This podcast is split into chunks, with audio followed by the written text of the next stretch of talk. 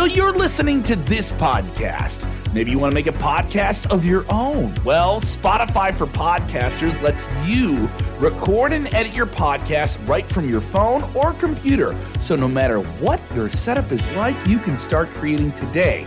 Then you can distribute your podcast direct to Spotify. Everywhere else podcasts are heard as well. Video podcasts are also available on Spotify. And if you want to take the conversations of your fans to the next level, you can even do Q&As and polls direct through that same feed. Spotify for podcasters. Get it now. Big news on Sasha Banks. NXT call ups in WWE. Are we going to see some? Let's get into it. It's Sportskeeda Wrestling News. Hit the like button. Get into the comments below. I know you can. Come on. Come on. Say something. Down there. I'm waiting for you. More backstage details are coming about Mercedes Varnado and her jump over to New Japan Pro Wrestling. Yes, we have to start saying that because Sasha Banks is what they called her in WWE.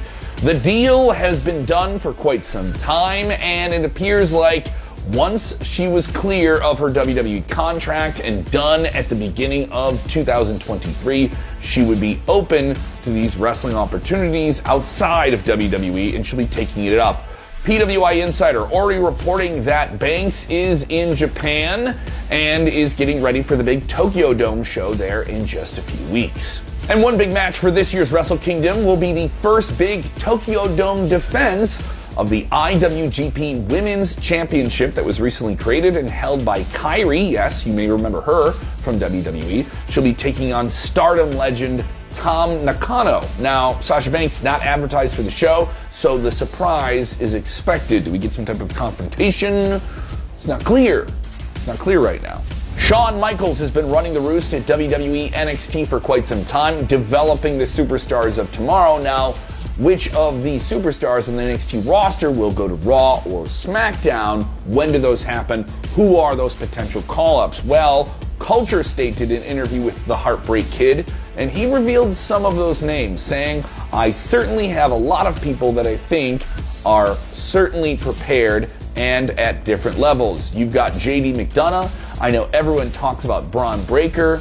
You've got Tony D'Angelo, the Creed brothers from some of our very new, young, fresh talent. You've got Grayson Waller.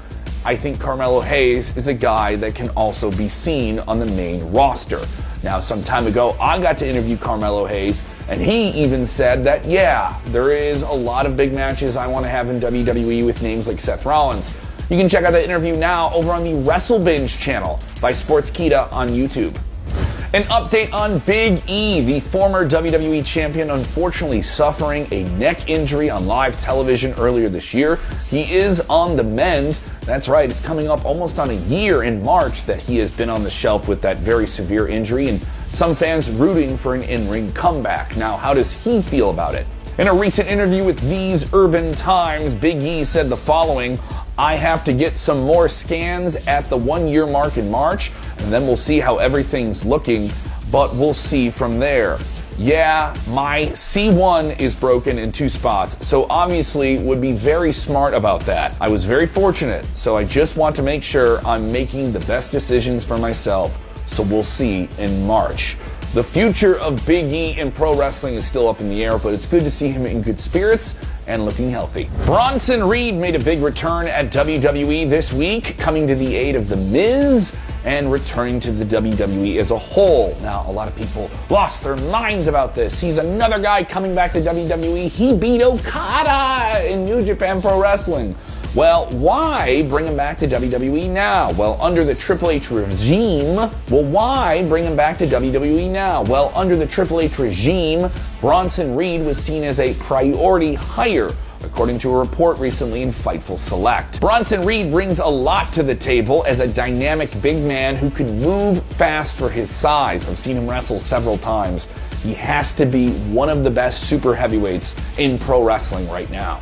This week's Monday Night Raw saw a significant increase in the ratings with 1.7 million viewers on average on Monday night, going up against Monday Night Football, which took the night on cable TV. Raw saw a 16% increase in total viewership, scored well in persons 18 to 49. Showbuzz Daily is reporting these are the best numbers that Monday Night Raw has had since mid October. What did you think of this week's Monday Night Raw? I would love to know your review. Give me the 1 to 10 in the comments below. What did you think of Monday at Raw? What do you think of WWE right now going into Royal Rumble? I would love to hear what you think. Turn those notifications on so you know we get exclusive content just like this.